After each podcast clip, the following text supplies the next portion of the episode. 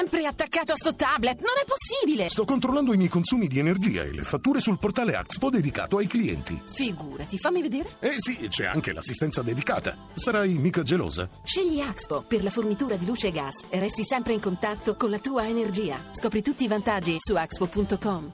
Benvenuto al presidente dello IAI, l'Istituto Affari Internazionali, Stefano Silvestri, buonasera. Con lei e con gli ascoltatori voglio continuare a parlare di queste cose. Invito gli ascoltatori a prenotarsi per intervenire mandandoci un sms al 335-699-2949. Siccome con lei eh, siamo internazionali, prima la invito ad ascoltare i titoli di due telegiornali, uno spagnolo e uno americano. Cominciamo dalla RTVE. Sì. El Gobierno ha llamado a consultas al embajador de España en Venezuela el paso previo a la ruptura de relaciones diplomáticas. Es la respuesta de nuestro país a los últimos ataques e insultos del presidente venezolano Nicolás Maduro. Il governo ha richiamato per consultazioni l'ambasciatore in Venezuela, ultimo passo prima della rottura delle relazioni diplomatiche. È la risposta del nostro paese agli ultimi attacchi e insulti del presidente venezuelano Nicolás Maduro contro Rajoy e contro Felipe González, dichiarato persona non grata. Gli studenti dell'Istituto Fuster di Barcellona sono tornati questa mattina in classe 48 ore dopo la sospensione per l'attacco di lunedì scorso. Nel frattempo si è appreso che il minorenne responsabile del crimine era sotto trattamento psicologico ma non prendeva medicine. I suoi genitori non lo avevano comunicato in quanto la legge non impegna le famiglie ad informare sulla storia medica dei propri figli. Da, da Madrid passiamo agli Stati Uniti, sentiamo la NBC. The heavily armed man in custody accused of planning to carry out an imminent attack on churches in France. Arrestato un uomo pesantemente armato con l'accusa di pianificare un attacco imminente in Francia, in diretta con gli investigatori per le prime valutazioni. Ondata di maltempo dal New Mexico al New England, interessata un'area di 3.500 km attraverso il paese. I was embarrassed. Ben Affleck apologizing for pressuring PBS. Ero in imbarazzo. L'attore Ben Affleck si scusa per aver sollecitato la PBS a omettere nel documentario Alla ricerca delle tue radici la storia di uno zio che aveva degli schiavi. Il network televisivo pubblico ha aperto un'indagine interna. Today, Wednesday, April 22nd, Stefano Silvestri, 2015. Presidente. Allora, domani il vertice europeo deciderà sulle nuove azioni da intraprendere di fronte a questa ondata senza precedenti di arrivi dall'Africa. I nodi da sciogliere sono parecchi, dalle responsabilità alle ipotesi di un intervento armato. Per cominciare, professor Silvestri, chi deve fare che cosa? Ma eh, naturalmente è augurabile che l'Unione Europea ci aiuti nella gestione di tutti questi immigrati, profughi, clandestini o meno. Eh, però il problema eh, è complesso.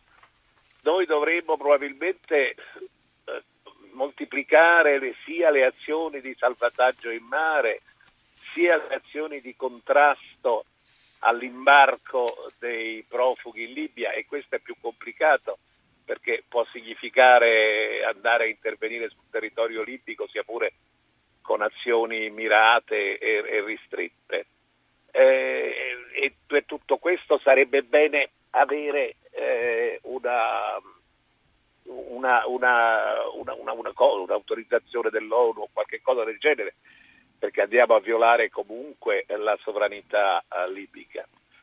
Eh, diciamo che però in ogni caso, anche nella- nella- con le azioni più, più decise, questo è soltanto una, un, un- un palliativo, perché in realtà eh, qui si tratta di intervenire su tutta la filiera dei- Sì. de- de- de- de- dell'emigrazione, dai paesi di origine, lungo tutte le rotte che questi, che questi comportano e, e- e fino poi all'imbarco, che è la, l'unica, la tappa finale prima dell'arrivo in Italia.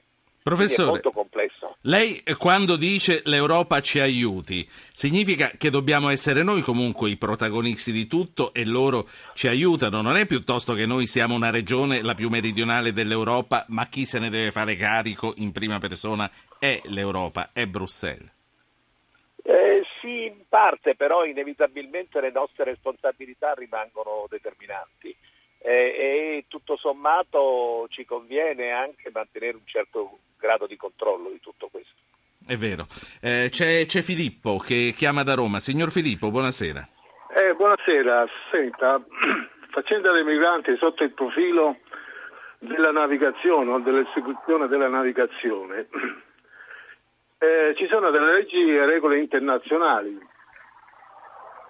IMO si chiama così, che sembrerebbe International Maritime Organization, che tutto sommato è una costola delle Nazioni Unite. Quindi, quando si dice che un barcone viene, cioè, sono tutte regole che il primo a intervenire dovrebbe essere proprio le Nazioni Unite. Sì. Ora noi non siamo rappresentati nelle Nazioni Unite, qui si sta facendo, credo che...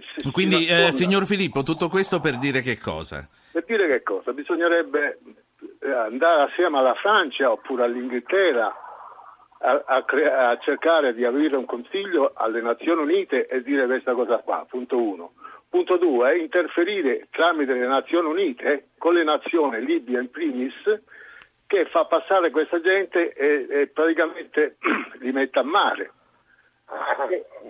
Sì. E quindi il resto che facciamo noi, capisco la solidarietà, capisco tutto quanto, eh, le leggi internazionali sul mare prevedono sì. naufraghi. Sì, sì. Eh, Signor Filippo, io ho capito quello che vuole dire, quindi io a questo punto passerei la parola a un prossimo ascoltatore per tornare poi a Stefano Silvestri dello IAI. Grazie signor Filippo per il suo intervento, l'ho molto apprezzato. Sentiamo Cais che chiama da Roma, ma mi dicono che è di origine tunisina. Buonasera. Sì, buonasera a voi. Prego. Allora, senti, io voglio parlare di di queste persone che parlano di extracomunitari perché io l'ho passato so, diciamo sulla mia pelle, no? Sì. Lei da quanto tempo è in Italia? Dal 96, 96 Lei è venuto da profugo o è venuto con un volo di linea? No, no, sono voluto, sono voluto con un volo da profugo, diciamo, lo chiamiamo così. È sono venuto con un diciamo... permesso che ha lasciato scadere? No, no, no, no, sono voluto clandestino. Ah, ho capito. Ah, non okay. extracomunitario, io e in altre 47 persone. Ma in barca è venuto? Sì, sì, sì. Dica allora. Sì, allora, io voglio parlare del, del, nel senso di queste persone che parlano di extracomunitari, nel senso che vengono qua. Io con queste persone che sono venute in Italia, sono 40, 47 persone, l'unico che sono rimasto in Italia, perché gli altri sono andati, diciamo, spariti nell'Europa, diciamo, no? Sì. Parlando di questo fatto di, eh, di il signor Salvini che parlava di extracomunitari, la, la, la fondiamo sì. a destra e a sinistra una cosa nel nostro confronto è una cosa sbagliata perché noi siamo esseri umani che dobbiamo Filippo, essere allora, mm, guardi, c'è una cosa che mi interessa molto di più sapere da lei, visto che ha detto che lei è arrivato con un barcone, è arrivato vent'anni fa, quindi le cose andavano meno peggio di oggi, ma credo che, sia, sta- che sia comunque un'avventura che non si dimentica. Innanzitutto lei quanto pagò per la traversata? Io ti dico la mia sincera verità, eh, pagando 600 dinar che sono 300 euro eh, 300 euro nel tempo dell'euro perché prima ci stava la sì. lira quando sì, sì, sì, sì, ma quei tempi là era per noi andare in Europa come una cosa per divertire nel senso tra amici allora perché prima erano altri tempi non è come adesso uno lo fa perché con, come, come, fu, eh, ma anche, anche, adesso dalla Tunisia comunque chi si muove non lo fa per scappare da una guerra, ormai non si muovono più, gli ultimi ma, penso ma siano guarda, arrivati nel guarda, 2011. Se, sì. se mi permetti, è un po' difficile oggi come oggi vedi un tunisino che scappa dalla Tunisia perché fatti, fatti fare un paio di domande che mi interessano di più eh, Cais allora eh, hai pagato 300 euro più o meno di quelli che, del valore di oggi. L'hai dato a dei trafficanti? Come hai trovato le persone Ma che ti hanno dato il tra passaggio? amici è stata una cosa tra amici che siamo visti poi gli amici ti dicono guarda andiamo da una parte che dobbiamo partire, partire per l'Europa perché per noi quanto tempo ci hai messo in Italia per integrarti? Io ho 20 anni, sono sposato con una donna italiana e sono cittadino italiano pure io. Penso. Quanto tempo c'è stato di limbo, diciamo, prima di avere una, una dignità da italiano? Da italiano sono stato, ti dico la mia sincera verità, un anno, perché dopo ho conosciuto mia moglie so, mi sono sposato. In che città sei andato quando sei arrivato e in che città vivi oggi? Sempre a Roma.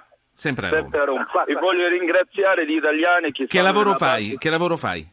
Ah, oggi adesso faccio l'autista, prima ho fatto il fabbro, ho sempre lavorato, a pagare i miei tasse e tutto. Continua ad diciamo... ascoltarci, grazie, grazie Caissi. Io torno a, torno a Stefano Silvestri. Eh, professore, lei all'affondamento dei barconi ci crede? Uh, relativamente, perché possiamo provare, ma naturalmente c'è poi il problema che alcuni dei barconi saranno legittimi, nel senso saranno re- reali barche da pesca, altri sono invece barconi effettivi. È un prezzo che vale la pena di pagare. In qualche misura sì, però è naturalmente un prezzo di emergenza, non è una cosa che possa andare avanti all'infinito. Senta, viene spesso cioè, citata l'operazione... Sì, no, no, prego. Cioè, io direi abbiamo una distinzione. Ci sono alcune misure di emergenza che possiamo prendere, è l'affondamento dei barconi, l'eventuale intervento nei porti libici, eccetera, ma, anche, ma, anche, il blocco navale, cioè, sono misure di emergenza queste non bloccano definitivamente la, la, il, il traffico, si limitano a ritardarlo, a diluirlo. Poi c'è il tentativo di bloccare effettivamente il traffico e questo implica un intervento in accordo o in disaccordo con tutta una serie di paesi, di cui la Libia è solo uno, eh, ma eh, in cui pensiamo che tra l'altro a noi ci arrivano profughi in nave dalla Turchia, eh, sono quelli siriani, ci aspettiamo ormai quest'anno, quest'anno ci si aspetta, secondo le Nazioni Unite, circa un milione di profughi siriani, non solo in Italia, diciamo, oh, ma lei capisce che le cifre sono impressionanti.